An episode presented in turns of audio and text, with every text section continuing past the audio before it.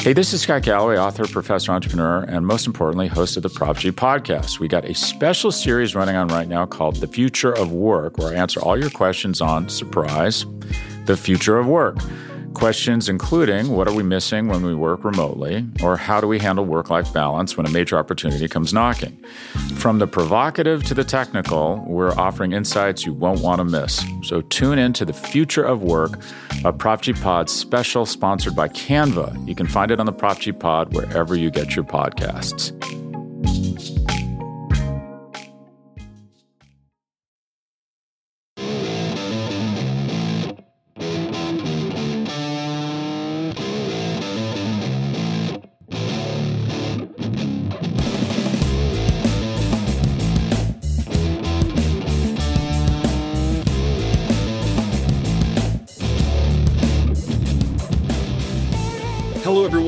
To episode 352 of the Battery Power Podcast. I am your host, Brad Rowland, coming to you on Sunday, June 5th, and I am joined, as often, by Scott Coleman because it's winning streak time, Scott. The Braves are actually winning baseball games. Hello.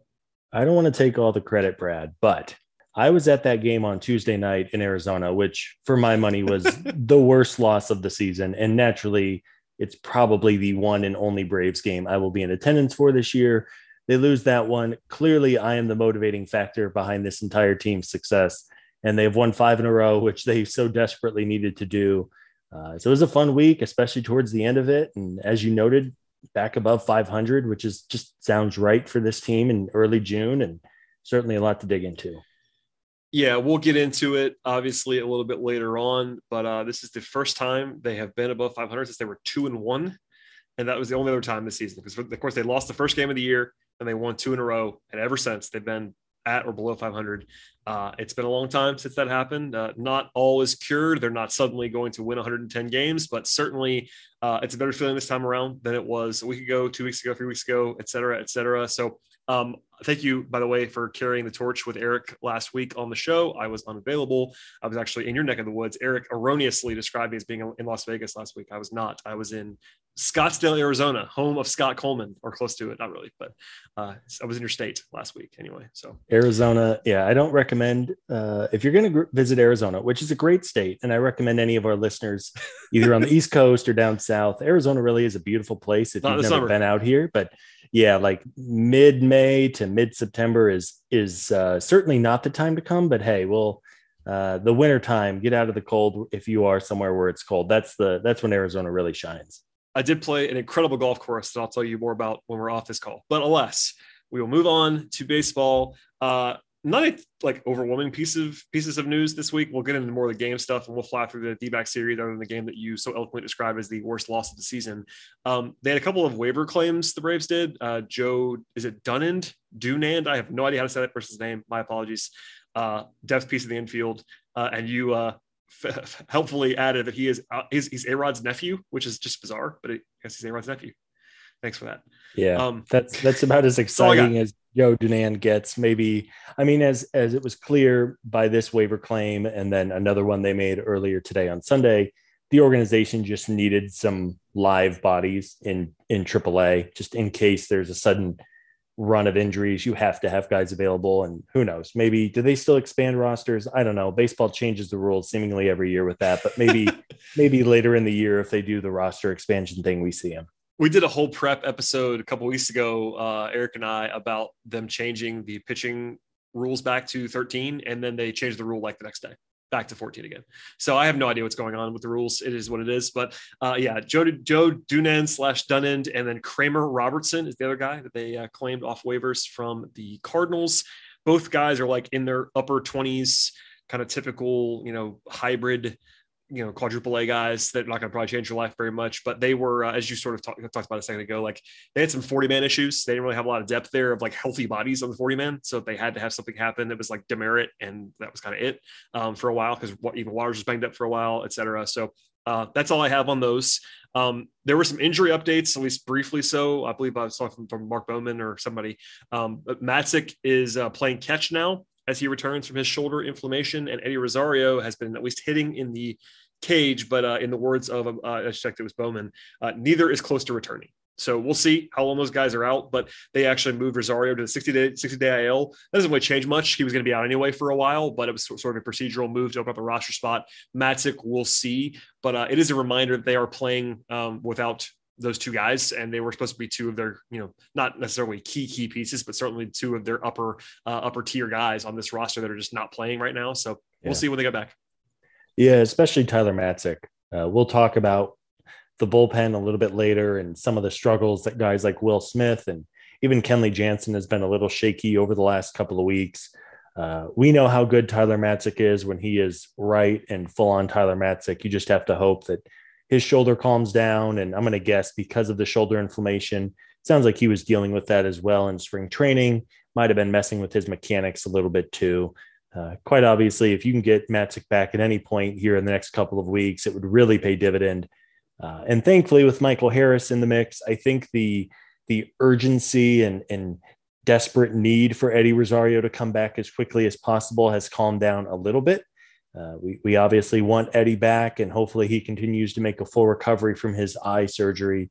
Uh, but because there is a little more depth and strong play in the outfield, you also have to hope that as Ronald Acuna Jr. progresses from his injury, he can play a little more regularly in the outfield. Um, but hey, whenever you can get Eddie back, I, I think he makes an impact as long as his vision is back to normal. And it will be nice to add those two kind of veteran guys at some point this summer. Yeah, Rosario is, if nothing else, at least you know, as long as you can see, is a professional bat. Uh, the glove is not fantastic, but he at least will add to your uh, depth uh, with the bat, and we'll get into all that stuff uh, later on on this episode. But yeah, I actually realized this um, today that I had not talked about Michael Harris yet. Uh, I know you guys did extensively. I know Eric did uh, on another show, I Road to Atlanta last week, but uh, uh, I'll just say that it's fun to watch Michael Harris play baseball. Uh, he seems to be a lot of fun to watch. I had seen him a few times, of course, in the minors, but uh, we will always admit that I am not the biggest minor league guy. And uh, yeah, it's it was been really fun to kind of just watch him play defense. Um, it's refreshing compared to everybody else in the outfield this year. Um, not Adam Duvall. I, I, think Duvall's done a, a, very credible job holding down the fort, but uh, you know Duvall, Ronnie, and Michael Harris. If those guys can play together, it's suddenly like oh, a defensive outfield that's like kind of functional with three guys. It's a, it'd be nice. Yeah, it's night and day, and Michael Harris has been as advertised. And last week, when Eric and I were holding down the fort and talking about Harris, you know, we we talked about just the need for some someone with his skill set to step in. And you mentioned how good the defense has been. He had a nice week. He got off to a little bit of a slow start when he made his debut, but he started to hit quite a bit in Arizona and then Colorado. Um, the speed plays. He looks like a guy who's going to be one of those guys who steals a handful of, of base hits over a season just on little infield bloops and dunks that he beats out. So he's been as advertised. And I think just the way that he's positioned right now in the ninth spot in the batting order is perfect for him. I really like how they've handled Michael so far, and, and he certainly looks the part. Yeah, I think we're all excited about Michael Harris, and uh, you know, there it is. Uh, if you want more on that, please listen to both shows that uh, both Eric and Scott did last week, and also Eric and Garrett did on Road Atlanta. Um, as for the games, uh, we'll again fly through the Arizona series this week. Uh, it was a loss uh, of a series. They lost two of the three games, including the first two. Kind of a weird one on Monday. Not a whole lot going on there, other than a bizarre Marcell Ozuna defensive baffle play. What was he five feet short? He kind of had a weird slide going after a fly ball, and then there was a home run on the next pitch or the next batter. Uh, yeah. That was uh, the Marcell experience in a nutshell in a lot of ways. And I think that there was a lot of some, at least in my anecdotal stuff while traveling and conferencing this week. There was lots of Marcell Ozuna discussion on the internet this week, uh, and not in the most positive way. generally it's, speaking, you know, it's to the point. I know it's not a perfect situation right now as Ronald comes back, and you're trying to get at bats for uh, Bill Contreras, which we're going to talk about a little really? bit later as well. But man, like it's to the point for me where if you cannot DH Marcell Ozuna, you don't play him anymore because like if he was one of the leading hitters in the game, like he was during that 2020 season, and he was just like every night, seemingly going two for four with a double and a homer, then I think you can live with it if he's just making a couple of mistakes a week in the outfield. Uh, but he's not hitting particularly well. He had a big hit on Saturday night. Um, he's always been a streaky hitter, but man, that defense, I mean, it's unplayable, is really what it is. And unless he's just on some kind of crazy heater where you don't want to take his bat out of the lineup, I am firmly in the camp that you have to sit him if, if anybody else is available for left field that night, I would take them over Marcell. Yeah, uh, I think in particular it gets interesting when we talk about Contreras, and we'll probably circle back to that. But um, take even putting Contreras aside in terms of the DH position, which is also interesting in that Ozuna has not been the greatest hitter for the last couple years. Uh, that's kind of the other thing. Like it's possible. I'm not saying it's definite, but it's possible that Contreras is just a better hitter right now. He's been a better hitter this season, full stop, obviously. But I'm talking about like remove the small sample size aspects of it, uh, try to be a little bit more responsible. Um, it is possible, given what Ozuna has been the last two years, that he's just not that good of a hitter anymore. And I, I think it's pretty obvious what you said. Like, if you factor in what his current, maybe even you know better than that, but especially his current performance at the plate is, you can't play that guy in the outfield. That guy's that guy is a strongly below replacement level player, and we see that in, in, in the metrics. I think Fangraphs has him as a negative player for the season. That makes sense to me. Um, and yeah, I think if you DH him, you DH him, and I, I do understand the impetus to do that. Um, from everything from his history, uh, his batted ball profile is still pretty good. Just for the record, like his Statcast page still looks awesome. He hits the ball hard still, um, but uh, factor all that in with the fact that he just is a pretty soundly bad defender. And it's kind of funny to me that uh, even with all of that, he seems to be better than like Arcia in the outfield. They seem to like favor uh, Ozuna to Arcia in particular in the outfield. Maybe maybe Contreras is actually ahead of of Ozuna in the pecking order for, for defense now. I'm not particularly sure, but it does kind of also lead to this conversation about Acuna, where like you know some of the you know Twitter eggs were like mad that Acuna was sore after playing on, on turf.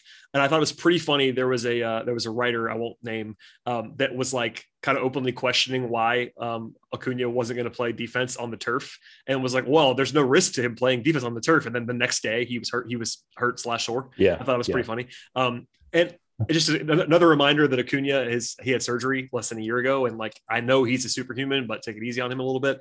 All that said, the perfect lineup with Acuna playing defense is pretty easy to construct, but until he can play defense every single day, it's a little bit harder. And yeah, I'm kind of with you to bring it full circle. Like Ozuna is really tough to play in the outfield right now. That's just, uh, you know, I'm not even sure what else to add. Like he, he's got to Yeah. hit so well to play the outfield. And we knew that. That's the thing. Like we said this throughout the offseason, like acknowledging he was going to be back, back on the roster and all that stuff. He's a DH only anyway. Even if he is hitting, he's really DH only, but it's especially bad when he's not hitting. Well, and let's hope that as Ronald gets healthier, he's able to play in the field. Maybe not every single day, but most days. Um, and with Contreras too, uh, he. I mean, it's not fair to expect him to be able to go out in a corner outfield spot when he's been a catcher his entire professional career. Yeah. like that. That's a lot to ask, and even more so with the injury to Manny Pena. I- want Bill to play as much as he possibly can. That being said, you do have to be a little careful with him. And I was thinking about this earlier today when the lineup came out on Sunday and Ozuna sat and Contreras was DHing. Um, you only have two legitimate catchers in the organization right now. And Travis d'Arnaud has a lengthy injury history at this point in his career. And as it's just, it's tough to keep catchers healthy over a full year. I'm guessing that internally, the Braves have no real interest or desire to have Contreras roam the outfield, even if the bat is really good. That that's I think you're just kind of playing Russian roulette a little bit right there. Um, it- it's just it's a long year, and and I think ultimately you just have to find other ways to figure out the DH uh, than putting Contreras at risk in left field. Yeah, uh, I think it's okay to try it, but I, and I, I would be less conservative than Snit wants to be. I think with regard to using Contreras, but I do think it's fair to like just remember that he's not an outfielder. He can maybe fake it there. Um, you know, he's got a better arm, a better arm than uh, Marcell Ozuna, that's for sure. But as long as he's slugging like 700 like he is now, like they're going to be calls to play him, and I totally get it. And I think that the combination of reality with his bat. Like he's not this good. I mean, nobody is. He's again, he actually the I'll get you the actual numbers. Yes, he's he's slugging 667 right now through 82 plate appearances. He's not going to do that. Um, could he be awesome? Yes. Um, he has a 183 WRC plus. That's going to cool off. And the fact that um, he probably isn't going to be good in the corner. But yeah, I think the impetus to play him a lot is reasonable. But it does get into that conversation about Ozuna because you know, one of the ways, really the best way, I think you kind of said it there, to play Contreras more is to DH him more. But that requires you to either play him flat over a guy you're paying for three more years or play Ozuna in left. Neither of those are good options. so I don't know yeah. what you do there, but that, that's it, it's certainly as long as long as Contreras is hitting and as long as Ronnie um, is not a full, full, full time outfielder, it's not a great situation to have in the outfield. Yeah, there's no. It's pretty clear that after having these discussions for a couple of weeks now, as as Bill has continued to hit, Billy. you're right. It's it's pretty clear that there's no obvious solution here. Else somebody would have probably pointed it out by now. But it, it's both a good problem to have because it means you're trying to find a way to get a guy who is red hot at the plate and has some very real talent into your lineup but at the same time you're also trying to piece together the lineup and make sure that you're not uh, shooting yourself in the foot defensively or putting guys at risk of injury uh, whatever it may be yeah and uh, we'll leave this topic but I, it really is kind of striking to me and there is a conversation that has to be had about just not playing ozuna I don't think we're there yet. I understand the calls for that. I do. And obviously the off-field thing is the off-field thing, but just baseball wise only and contract wise only, I don't think that they're going to pull the plug on Ozuna anytime soon. I think he'd have to be so bad for even longer than this, maybe another month plus for them to even consider that. I think he's going to play most days, if not every day. Uh, and you're just hoping that it's more DH than anything else because the defense is uh, is what it is. Okay. Um, beyond that, I mean, the other thing that we talk about, like Strider pitched twice this week as a starter. He pitched better on Monday, I think, in my mind. Um, had some bad defenses we talked about with Ozuna. He was not quite as good in his start in Colorado, but it's Colorado, and he did manage to navigate without super damage. Um, I wonder what you saw from him because clearly we were calling for him to start for a while. He now has those two starts. Uh, he looks pretty good to me, at least uh, much better than the other options. I know I, know our friend Stephen Tolbert was tracking the fifth starter spot, not just how bad it's been. Um, if nothing else, he's better than those guys. Yeah, we talked at length last week about just the, the ongoing issues the Braves have had with their fifth starter, and I was really impressed by Strider on Monday. Um, it's it's not an easy place to pitch, and and he did a nice job. He threw a lot of strikes. Um, of course, Saturday night in Coors Field, which is an even more difficult scenario to pitch in, uh, the command just wasn't there. But I thought Mark Bowman had a good point about look, Spencer Strider has all the talent. We've seen the stuff. Uh, he has to learn how to not only attack big league lineups multiple times through, but also just build up the, the stamina and the arm strength of course, a guy who was only throwing one or two innings at a time every three or four days out of the bullpen to begin the year. And, and now you're asking him to throw, hopefully, it gets to a point of 90 plus pitches every fifth day and, and working a little deeper into games. Uh, so it was impressive on Monday night. And uh, I think it certainly showed if, if he can throw that change up consistently for strikes as he was doing against the Diamondbacks with that fastball and breaking stuff that he has, he's going to be a successful starter uh, but with all young guys, as we know well, it's just a matter of him throwing plate, throwing plates over the strike zone, throwing balls over the strike zone, and and uh, learning how to attack hitters. It's a professional podcast, Scott. Yeah. Um, um, before we move on from this and get into the more fun stuff of, of the winning streak, uh, you talked about Tuesday and having been there. Uh, do you have anything to add on the just mania that was Tuesday night and the eight seven loss that they had? Because there were so many things we could get into between the Adam Duvall mishap with the throw. Uh, Ozuna can't run. There was the missed challenge that everyone in the world saw, other than the than the dugout, which is kind of tough to see. Um, anything to add other than just the uh, the, the mind numbing loss of that, uh, the nature of that loss? Because clearly they didn't lose again after this week, so maybe, maybe that was all they had to have. Yeah, I hope that was the turning point for this season. And sometimes you need a really bad loss. And Bob Nightingale, our favorite national reporter, Hi, Bob. Said on Wednesday, yeah, frequent listener, yeah, frequent listener Bob Nightingale uh, said that the team had a, a team meeting on Wednesday before the game. You know, I, I never know. Nobody is in those rooms other than the players and the coaches. We'll never know what's said and what kind of impact it's going to make. But it was a bad loss, and maybe it was that loss that they needed to kind of give everybody a kick in the pants and say, you know what, we we got to figure this out. That was an embarrassing loss on Tuesday night. You're up six two then I think it, that you take the lead in extra innings, just a couple of guys thrown out on the bases. It was just a brutal game. We don't need to relive it anymore. Let's just hope that in a couple of months, as the Braves are sitting pretty in the standings, we look back on that very unfortunate night as a as a turning point in the season. Let us hope. Okay, let's take a break now to uh, wrap up the losing portion of the week and get into the much more fun winning streak portion of the week. And uh, back one in one moment, I should say, to hear uh, from our sponsors, and we'll get back to more conversation about the winning streak and what's to come and the future, et cetera, et cetera. Hold on tight. Hey, this is Scott Galloway, author, professor, entrepreneur, and most importantly, host of the Prop G podcast. We got a special series running on right now called The Future of Work, where I answer all your questions on surprise, the future of work. Questions including what are we missing when we work remotely, or how do we handle work life balance when a major opportunity comes knocking?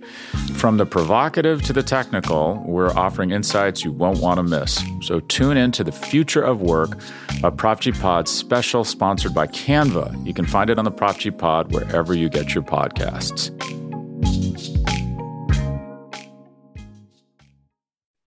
All right, Scott. Uh, you referenced it, but Wednesday they come out post team meeting and win in convincing fashion. Um, a couple of, you know, obviously they it was a shutout. So what are you going to do? Uh, I will say I was actually at a Diamondbacks game on Sunday. They played the Dodgers while I was in town, and uh, their offense is really bad. so that, that actually added to the fact to the point about how bad that Tuesday loss the, the Tuesday, Tuesday loss was because Arizona's offense is brutal. Like truly, they have just nothing going on there, as you well know as a local Yeah, resident. yeah. Um, but they shut him out on Wednesday. Um, we should reference this now. Austin Riley has come alive again. He famously had kind of a I don't know three four week downturn, um, and with uh, I think he homered on Wednesday. He had another homer earlier in the week, another homer later in the week, etc. He is now up to, as I'm looking now, a 137 WRC plus for the season. He has a hit in every game over the last two weeks other than one. I think he, I think it was an, an over on Friday night, but he's now slugging 530 again. Looks like himself again. Brooks Robinson is back, baby. Austin Riley. Um, I don't know what else to add about Wednesday. That was a nice, it was a nice win. Oh, oh, also the Michael Harris catch we should talk about. That was an awesome catch. Yeah, that was a, a glimpse. Michael Harris made a, a crazy diving catch coming on the ball. He got really low too, which I thought was impressive um, for him to really see the trajectory of the ball. It was a line drive hit right at him. And I think those are just some of those instincts and just kind of natural talent that a guy like him has that no matter how many times you practice it, I think just when you're talking about a player as talented and gifted as Michael Harris, that was really impressive from from him. And uh, the other player, just to to mention, is my best friend Kyle Wright.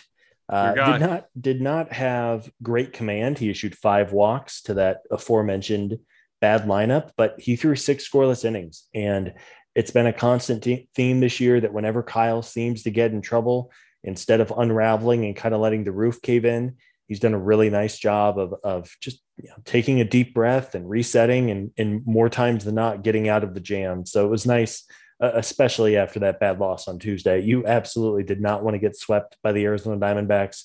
Uh, for Kyle to go out there and, and do his job, and then the bullpen was solid to at least win one of those games. Then, of course, uh, you know, set up the set things up nicely for the Colorado series was really important.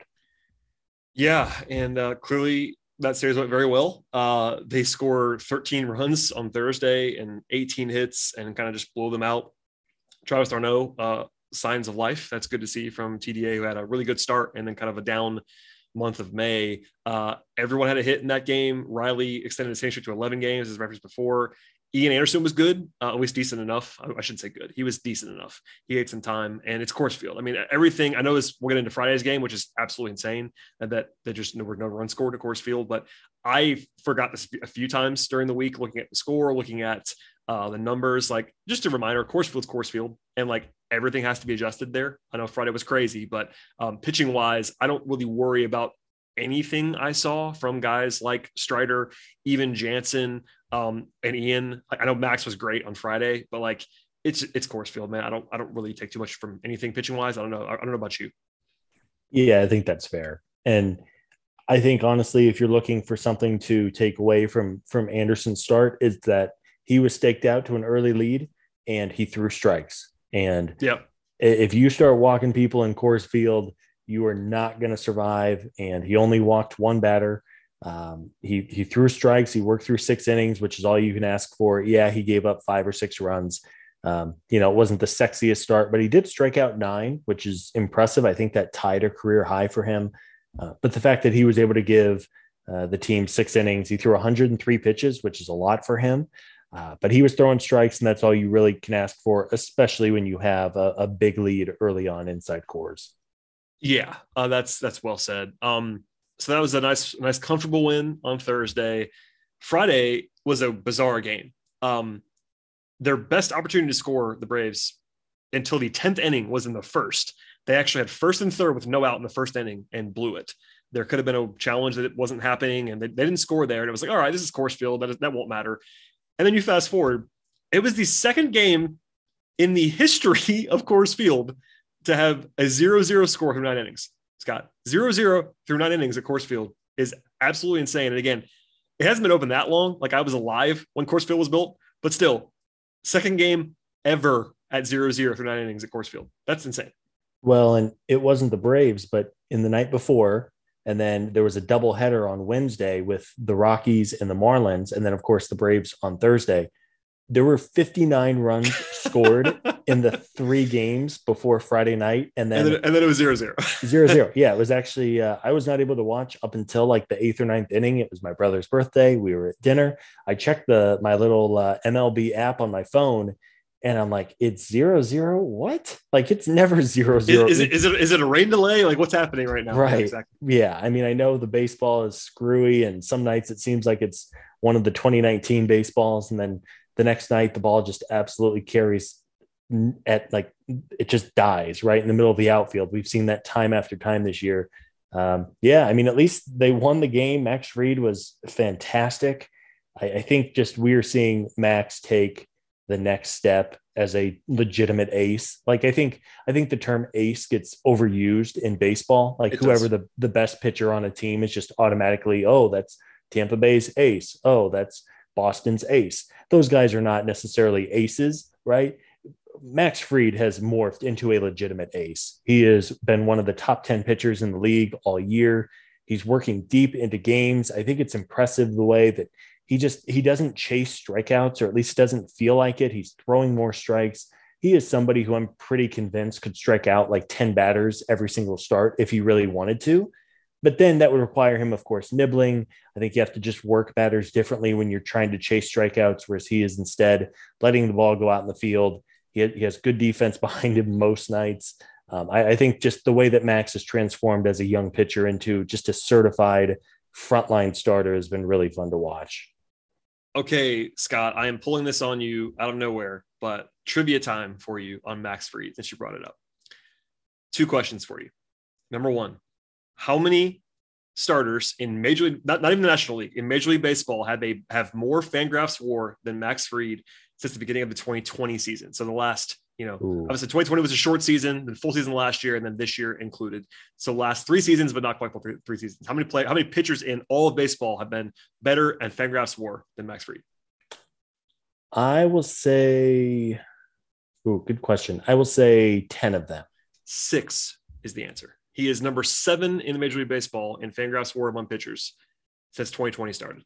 That tells you how good he's been. That's really impressive. Yeah. That, also, by the way, number two in ERA and qualify among qualified guys in the ERA behind only Corbin Burnes. How about that? That's pretty good, man. That's that, pretty that's, good. And and you know what's crazy too about that is just the way that the Braves developed him.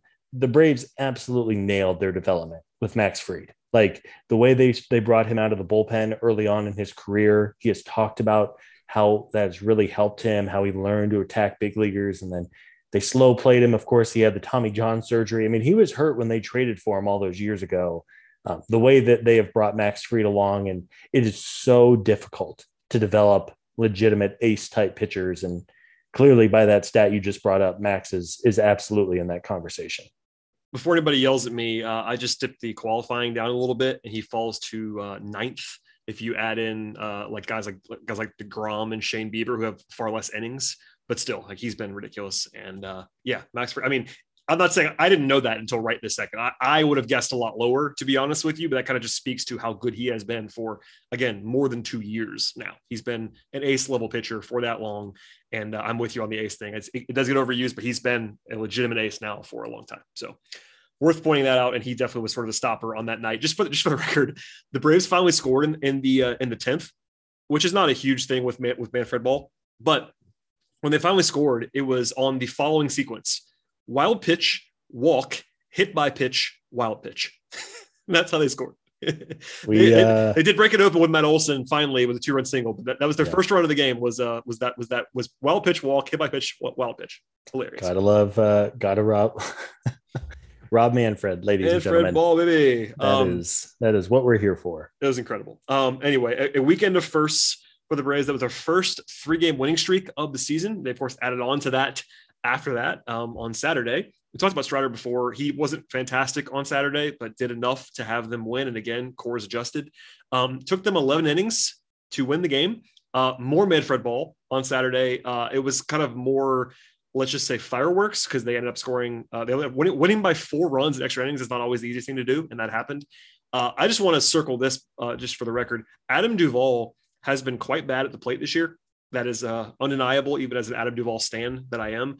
But uh, it was good to see him get a little bit right over the weekend. Hit hit, hit the two run homer. that didn't, I technically need it on Saturday. That was sort of that's sort of their last blow um, at the plate. But anything to get him going would be nice. And we got actually a question about him that I want to answer. It was actually while we're recording the podcast. You you've not seen this. Someone asked us uh, basically what you what we thought about um, the theory that him not playing center field is going to allow him to hit better. Basically, crediting Michael Harris with Adam Duvall's uh, plate resurgence. Yep. that, that's pretty funny, but it's uh, probably I- not a crazy question. I think it's very legit. We we talked about that last week. I know you were out navigating the desert and probably didn't tune in, but it's okay. Um, I think I think getting Duvall out of center field is going to make an impact. Now, I think with this new baseball, I think guys like Duvall who hit for power but maybe don't get on base at a great clip, I think it's going to hurt them. I think that's playing a factor with why he has struggled. But I absolutely believe that getting him out of center field will help. I don't know how much it's going to help, but I do think it's going to be beneficial. There you go. Um, I, I love to answer live questions in the middle of the podcast, just throw you for a loop, Scott. Um, so they they get the win on Saturday. Anything else you want to add on Saturday? Because you know it was kind of a weird game, but they ended up in a rare swing. They win back to back extra inning games, which they just never do. They, they never win those games. I do want to give a quick shout out to all of the Braves fans this week in Arizona and Colorado. Um, I tweeted this on Saturday. I don't know if I've ever heard a louder Braves game than what I heard on on Saturday night as the road team. Um, in those extra innings, like it was loud. Uh, when Duvall homered, there was an audible roar, uh, and there was a great shot. I think it was Dansby and somebody else uh, in the dugout. Both kind of like flipped their heads around during the home run from Duvall to like look and see all the fans cheering. Uh, it was really impressive. So shout out to all of us West Coasters. Uh, we showed up this week. Yes, your people showed up, including yourself, and of course you you led them to a loss on, on Tuesday. But other than that, um, it is your fault that they lost that game on Tuesday. It is in case hundred anyone was wondering. hundred percent. It's funny. Early on, I used to have like the worst track record with with the Braves, like in attendance. Like I would go to one game, and that would be the one game they lose in a four game series, and they would go three and zero in the others. Um, it's balanced out over the years, but yeah, that was like we said earlier. It's going to be the turning point. Clearly, my presence has inspired them, and they will not lose a game the rest of the year. Yeah. Uh, so today, as we record this on Sunday, they win eight to seven. That is their fifth straight win, of course. And again, as I said at the top of the podcast, their first time over 500 since they were two and one this season. Um, Matt Olson, everyone's favorite punching bag, who's actually been good this season, a three run home run. Um, that was the biggest swing of the game. Um, on top of that, you got Ronnie hit a solo home run. Um, Morton, you know, Coors adjusted. I don't really care that much. He didn't pitch well, but he did enough to kind of just hang on for dear life in the game. Uh, anything else you wanted to get to from today in particular before we get to some broad takeaways from the week? Um, uh, Will Smith is going to slowly kill us all. Like Uh, it- he's not been good this year. Let's just say. the, his FIP is above six. I mean, he the home he walks guys. it's the and walks and the home runs. walks and him. home runs. There is not a reliever on the planet who can survive and be sustainable with walks and home runs. And the issue is that, as we know, Brian Snitker, for all of his pros and all of his cons, a con is that he is going to continue to give the baseball to Will Smith as long as he is healthy and on the roster. Like we know that he has been the de facto high leverage uh, reliever basically the entire year, despite the continued struggles. And I mean, maybe that changes if you get Tyler Matzek back here in the next couple of weeks. But man, I mean, I I'm running through the list of bullpen relievers right now. if it's a close game, and I'll ask this question to you, Brad. If it's a close game, let's say it's a one-run game in the ninth, and Kenley Jansen isn't available, who did not have a great week himself, but nonetheless, I mean, where does Will Smith fall on the totem pole of relievers you want in that spot? Because quite honestly, I don't know if there's a single reliever who I would take Will over right now. I mean, Darren O'Day always kind of gives you a little bit of a oh yeah. god, here we go. But... I, I, I would say well, I would say Smith over O'Day. Uh, I will I will start there, and obviously I have long been a Will Smith apologist, and even I, you know, I led this conversation by saying he was not that good this year. He's, he looks worse than last year. I thought last year was a little bit of noise, honestly. Um, and then he, of course, found it in the playoffs. Thank God for that. He was fantastic. But uh, this is more concerning to me than I've probably ever been with Will Smith. I know that's kind of puts me on, on an island because a lot of people wanted to like fire him into the sun earlier in the contract. But this has been his worst stretch for me in terms of like what he looks like, the peripherals, etc. It doesn't look the same because a lot of this stuff was just obviously the home runs have always been a problem, but the walks now and everything else.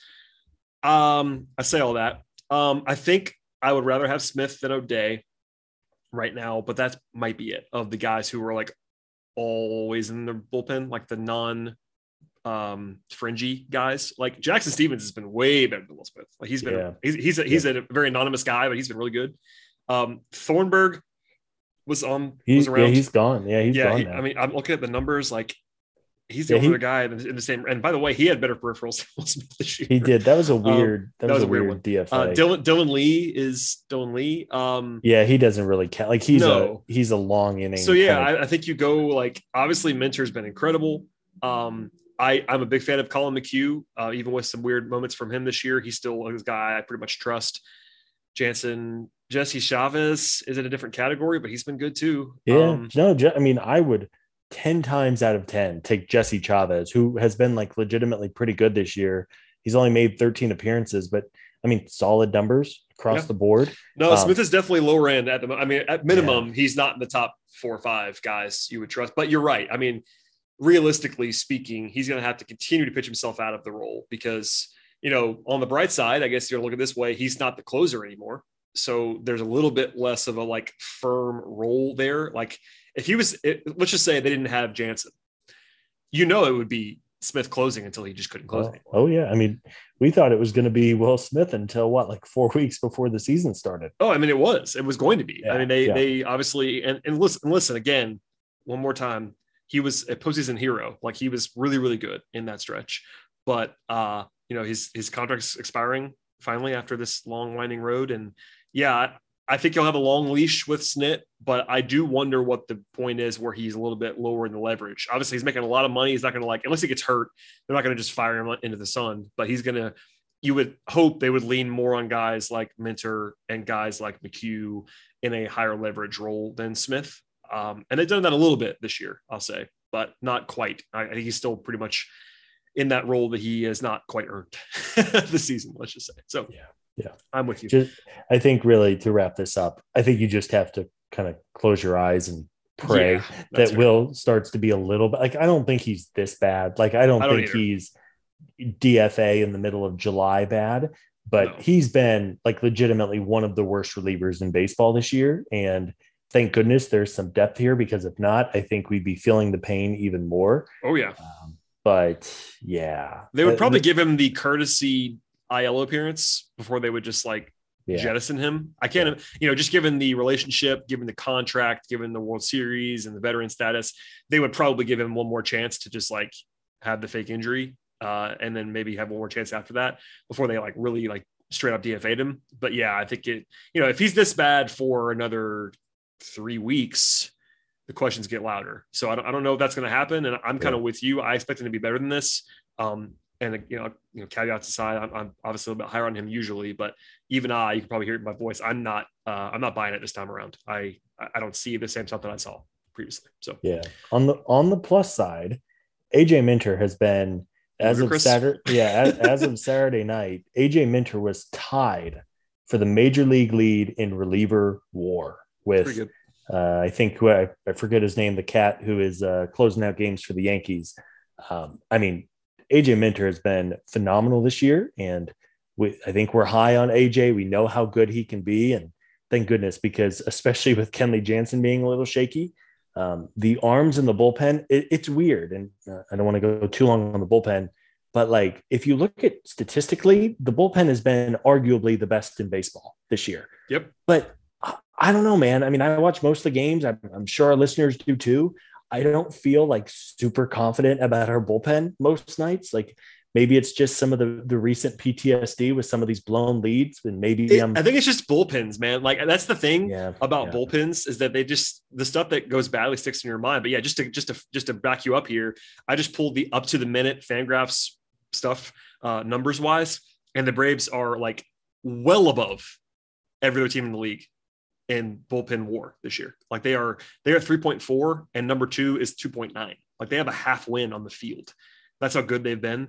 And yeah, it doesn't feel like that they've been that good. I think it, I, you know, we knew they were going to be good. It was going to be a strength coming into the year. And I think, you know, Jansen being so good for, you know, until like a week and a half ago, basically, um, is part of that. Minter's part of that. Jackson Stephens is part of that, et cetera. But yeah, I, I'm with you. It's like we know they've been good, but I do have a hard time just anecdotally buying they've been good, this good, but the numbers are what they are. Like, I mean, even if you don't believe in war, their ERA is 3.17. That's like top three or four in the league, too. So it is what it is, but they've been good. It's, uh, it, it is. I mean, it's just been a weird situation all year, all frankly. Weird. But I'm hey, you. you know what? I would rather the numbers be good and just feel a little bit less good about it than the opposite of like they've been terrible um, because as we know, there's been some other struggles outside of the bullpen this year, and hopefully they'll stabilize. I don't think anything's wrong with Kenley Jansen. I think he's just had no. a couple of bad games. Um, you know, we talked about Minter, we talked about McHugh, who has really quietly been one of the better relievers in the game once again this year. Jackson Stephens has been like, I mean, nobody had Jackson Stephens throwing like big innings for this team, and he's been really good. Uh, he had one bad outing, I think, in, in Phoenix. I think he actually pitched on that Tuesday night game when they lost, but that's not his fault. I mean, I, I can't imagine a reliever coming in and you look back in the 10th inning and there's a guy standing on second base before you've even thrown a pitch. Like that's just, that's a joke. But uh, it's, uh, yeah, it's been, a, it was an interesting week for the bullpen. It's probably the best way to put a bow on all this. Yeah, and to give you the the up to the minute numbers on Minter, a 1.13 ERA, a 0.94 FIP for the season. Um, just crazy stuff. Like he's like a 10 to 1 almost strikeout to walk ratio, just ludicrous stuff. He's been really, he's been crazy. And yeah, he's tied for the national lead in Fangraphs war for relievers with Josh Hader, who is famously awesome. Um, Michael King is the guy you were thinking of for the Yankees, and he's number one in the league, but he's like a weird he's got a lot of innings. That's probably why he's number one. Anyway, all that said, Minter's been awesome. Um, before we get out of here, I, I have to do this. It, it, gives me no pleasure, Scott, but we have to talk about Ozzy Albies, um, who I love kind of famously. I picked him to be the MVP of the league this year. Um, you and I talked about him as like a not a guy we weren't worried about, like I don't know, like a month ago now. Um, he's gotten worse since then. He has an 88 WRC plus. Now he was better over the weekend. Uh, maybe that's Coors doing core stuff, but that includes today an 88 WRC, plus for the season. Now, fortunately, Ozzy does so much with his legs and with his defense that he's still on pace for I don't know, like a two and a half win season, three win season, which is still like a really good player. but um, not the superstar that he has been in the past. And by the way, that's what he's been. I know he doesn't always have that that label or that respect level, but if you go by the numbers, he's been a you know if you want a superstar, definitely a star level player for the majority of his career. And uh, the bat has just been lagging behind this year. And also, unlike a guy like Ozuna who has good Statcast batted ball numbers, Ozzy's numbers are not good in terms of the batted ball stuff too. So I'm I'm not worried but it is notable now to where like I didn't want to talk about it until now, but like his his his power numbers are down. What do you make of this? Because the bat's just not been good. It hasn't, and it's just it's been a weird year because I pulled some numbers. He had six home runs in his first 16 games to begin the season, and I remember this was granted this was you know end of April, early May, but it was like wow, we're about to get as you very kind of boldly predicted, I think it was your bold prediction of the year on on the offensive side that Ozzy was going to be like a legitimate MVP. I did, and, and, it seemed like we were on our way to that. And since then, he he does not have a home run since April 23rd, which is bizarre because he has so much raw power. Um, you know, he's always been a free swinger. It's not like he was this uber patient guy yes. for years. And and frankly, I mean, you look at his numbers now, um, he's walking, he's never walked. He's only at 5.5% this year. His career is 6.6%. He also has never struck out very much, um, other than the, the 2020 season where he was playing hurt for a couple of weeks. Um, he's not striking out a ton either. He's only at 17%. So it's it's just with Ozzy, I think it's just the approach. And he'll have so many at bats where he just kind of takes himself out of it because he'll go up 2-0 and then he'll swing at a couple pitches out of the zone and before you know it it's 2-2 and he's popping up. Or he's ahead in the count 3-0 and and he just he'll swing at junk and make a quick out. He did that one of the games in Coors and I know it's it's difficult. There was one at bat too that's worth pointing out. I, I don't think he saw a strike he saw six pitches all of them were out of the zone except for the final one and he made an out and I think it's just I think it's a matter of approach. He's always been a streaky guy, although he is in quite a bit of a downturn right now. Um, it's it's just been a weird year for him, and I think you hope that as others continue to hit, you can hide him a little bit, maybe like seventh in the order. Um, but yeah, it, has been a weird year for the the very talented young Ozzy Albies. Yeah, and I mean, I know I referenced the uh, Statcast stuff earlier, but just some some Fangraphs numbers while we're here. His barrel rate is like half of what it was last year. His hard hit rate is 24.9% coming into the day. That is by far the worst of his career. So he's just not making the same, the same kind of contact that he's made in the past. And I'm not sure if it's just a small sample size thing or what. He's not at an age where you would worry about him getting worse. Like he, he just turned 25 in January. Like it's supposed to be his prime. So I'm not worried. Maybe there's an injury. Maybe there's something weird about it. Maybe it's just a small sample size noise kind of thing. But um, yeah, it is notable. Like his, you know, as much as it seems like he is always streaky, because he kind of is on some level, at the end of the day, his career numbers, he's had between a 100 and a 116 WRC plus for five straight seasons. Like he just kind of is always a slightly above average hitter. That's awesome at everything else, basically. That's what Ozzy Albies has been every single year for five seasons. And this year, it's the bat's just not been the same. So I, I, I if I if I had to bet, I think he'll still end up in the like low 100s WRC plus for the season, which means he'll have a pretty good month at some point in time. He'll slug closer to 450 to 470 than he is like 390 right now. But it's just uh, you know, we're getting closer to like, you know, a third of the season's happened so far, and he's not quite been the same guy. So worth noting. Yeah. And I I think you noted it. And to be clear, I, we're not worried about Ozzy. He is just as you as you noted, a very valuable player. The glove has been really steady, really his entire career. When he gets on base, he runs the base as well. He does all the things you want, and he's obviously a talented young man. If you if you asked me, you know, he's sitting here today on on June fifth, as of recording this, with an 88 WRC plus. I would pretty confidently bet it's going to be higher than that at the end of the year, and I think you would too.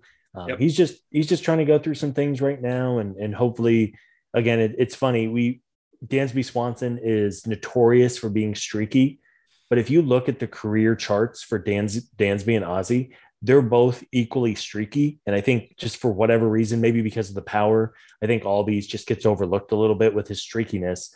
Um, yeah, it's it's just I think it's just a matter of time. It's just hopefully it's not too much time before he starts to figure it out. Yeah. Um, but yeah, I mean, we said it, but I'll say it one more time before we transition to the week the week ahead. The Braves are hot right now. They've won five games in a row. That is a uh, a new thing for this Braves team. Uh, the Mets did win tonight on Sunday, so the deficit is still eight and a half games. It got to ten and a half. Scott, like I tweeted it during the week. It's probably my only Braves tweet of the week actually, but um, they were never above eight games behind in the standings last season when they famously played so poorly for so long. It was 10 and a half a few days ago. Now it's eight and a half because the Mets uh, had, had some losses, but I mean, they're still uphill battle here. It helps to win five games in a row. And clearly they have uh, found some mojo along the way here. But uh, the schedule, and I transition a little bit, is pretty favorable again this week. They're off on Monday, and they play Oakland twice at home. Oakland uh, right now is 20 and 36 this season. They are very bad. Um, and then they have four at home against Pittsburgh. And The Pirates have been better recently, but they still have a negative 75 run, run differential this year. That's still a bad baseball team. They're under 500. Um, they've been more competitive this year than they have for a couple years now. But needless to say, at home, you should beat them more often than you lose. So this is a six game stretch where you're probably not going to win all six, but you could still make up some more ground here and uh, rack up some more wins and stay above 500. Because you know, obviously, if you're drawing it up on a uh, on a whiteboard, never falling below 500 again would be nice. yeah, let's hope. Yeah, let's hope that's kind of in the rearview mirror. Um, interestingly, that the Braves have had some bad luck with just probable pitchers on other teams, but um, the Atlanta is going to miss the two. Oakland has two pretty darn good starting pitchers, and they will not see either of them in the shortened series. Um, they're going to see two lefties, uh, Cole Irvin, who is fine. He's not great. He's not terrible. And then uh, someone named uh, Jared Koenig, Koning, who I've, i am sorry, I've never heard of. He's 28 years old and he's never really pitched in the major league. So uh, it sets up favorably. You have Kyle Wright going on Tuesday. Um, and then, as you noted, Pittsburgh is not as bad as they were maybe a couple of years ago, but that's a series you you want to win. And and again, we uh, we looked at the schedule a little bit, and the Mets have an, a, a difficult month of June. Uh, while the Braves are going to hopefully be beating up on Oakland and Pittsburgh, the Mets continue their West Coast trip. They're going to play the Padres, who look really good. Um, and then they're going to play the Angels, who up until recently have been tough, though they are in a. How do you lose 11 games in a row when you have Mike Trout and Shohei Ohtani on your roster? Especially when you were 10 games over 500 before that. Like it was like this is it's just kind of. By the way, they still have a positive run, run differential for the season with with 11 losses in a row. Like they were mm. playing very well, and now they yeah. just aren't. I don't know. I don't know. Literally have gone like two weeks without winning a game. That that's wild. Um, but anyway, you hope that uh, to circle back, you have six very winnable games at home. You hope you take. I mean, even be greedy here and say you want five and one. Uh, that would be a great week, quite obviously. And then hopefully the Padres can give the Mets some problems um, and the Angels kind of find their groove a little bit uh, because as as we as we know, I, I, don't fully believe in the Mets. Like I know people are saying, "Oh, this might be the best team in baseball once Degrom and Scherzer come back." I, I don't believe in the offense very much. I think they've been a little bit lucky, not even a little bit. They they've been pretty lucky if you look at some of their yeah. batted ball metrics. Um, and I think, but I, I do think the pitching staff is legitimately good. And if you can get DeGrom and Scherzer healthy, quite obviously, those guys are both very, very good. Uh, the bullpen's been fine, so it's it's going to be a real challenge. But ultimately, it's it's such a cliche. But if you're the Braves, you can't be looking at the standings, especially in early June. Just go one day at a time and, and hopefully win some games.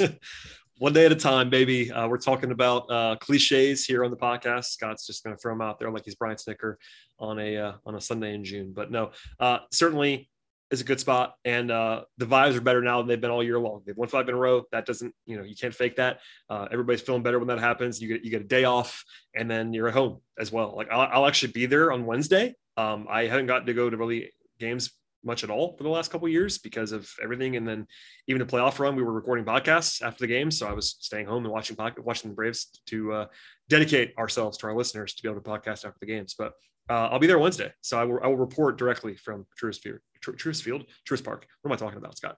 I'm. Uh, it's been a long week. I'll just say that right now. It has. You've been a busy man. It's been, and frankly, it's it's nice too that the Braves are finally going to get an off day. I believe this wraps up 17 games in 17 days, which yeah, is that's right. A, they, a lot they, of baseball. They, they, had a lot of break before that, which is kind of weird. Like they had that one, like they, had a five day, they had a five game week before yeah. that, and it was like, oh, this is great. And you look ahead, it's like, oh, it's because you play the next three weeks in a row without a, without a break. Yeah, yeah, yeah.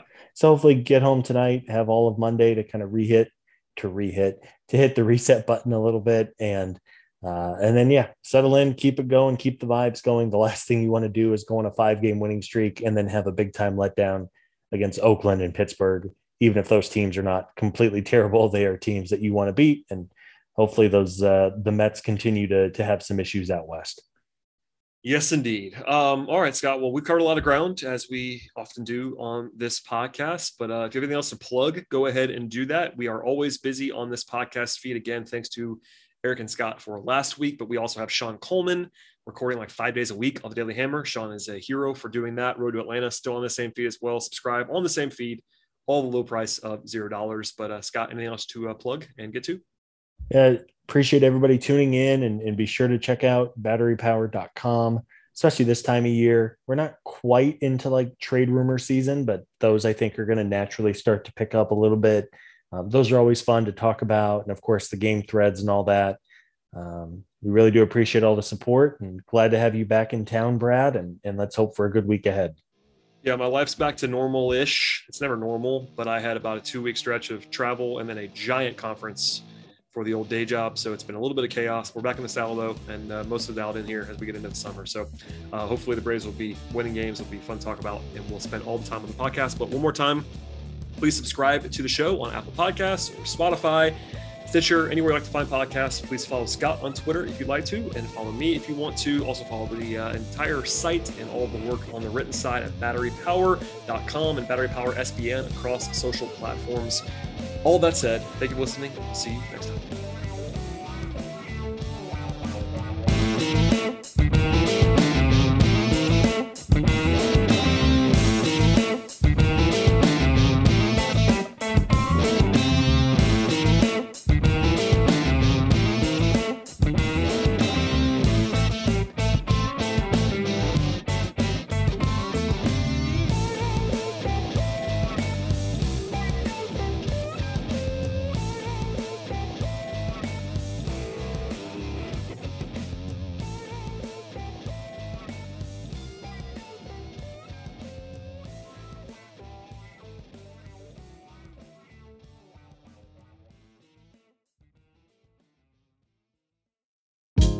Hey, this is Scott Galloway, author, professor, entrepreneur, and most importantly, host of the Prop G podcast. We got a special series running on right now called The Future of Work, where I answer all your questions on surprise, the future of work. Questions including what are we missing when we work remotely, or how do we handle work life balance when a major opportunity comes knocking?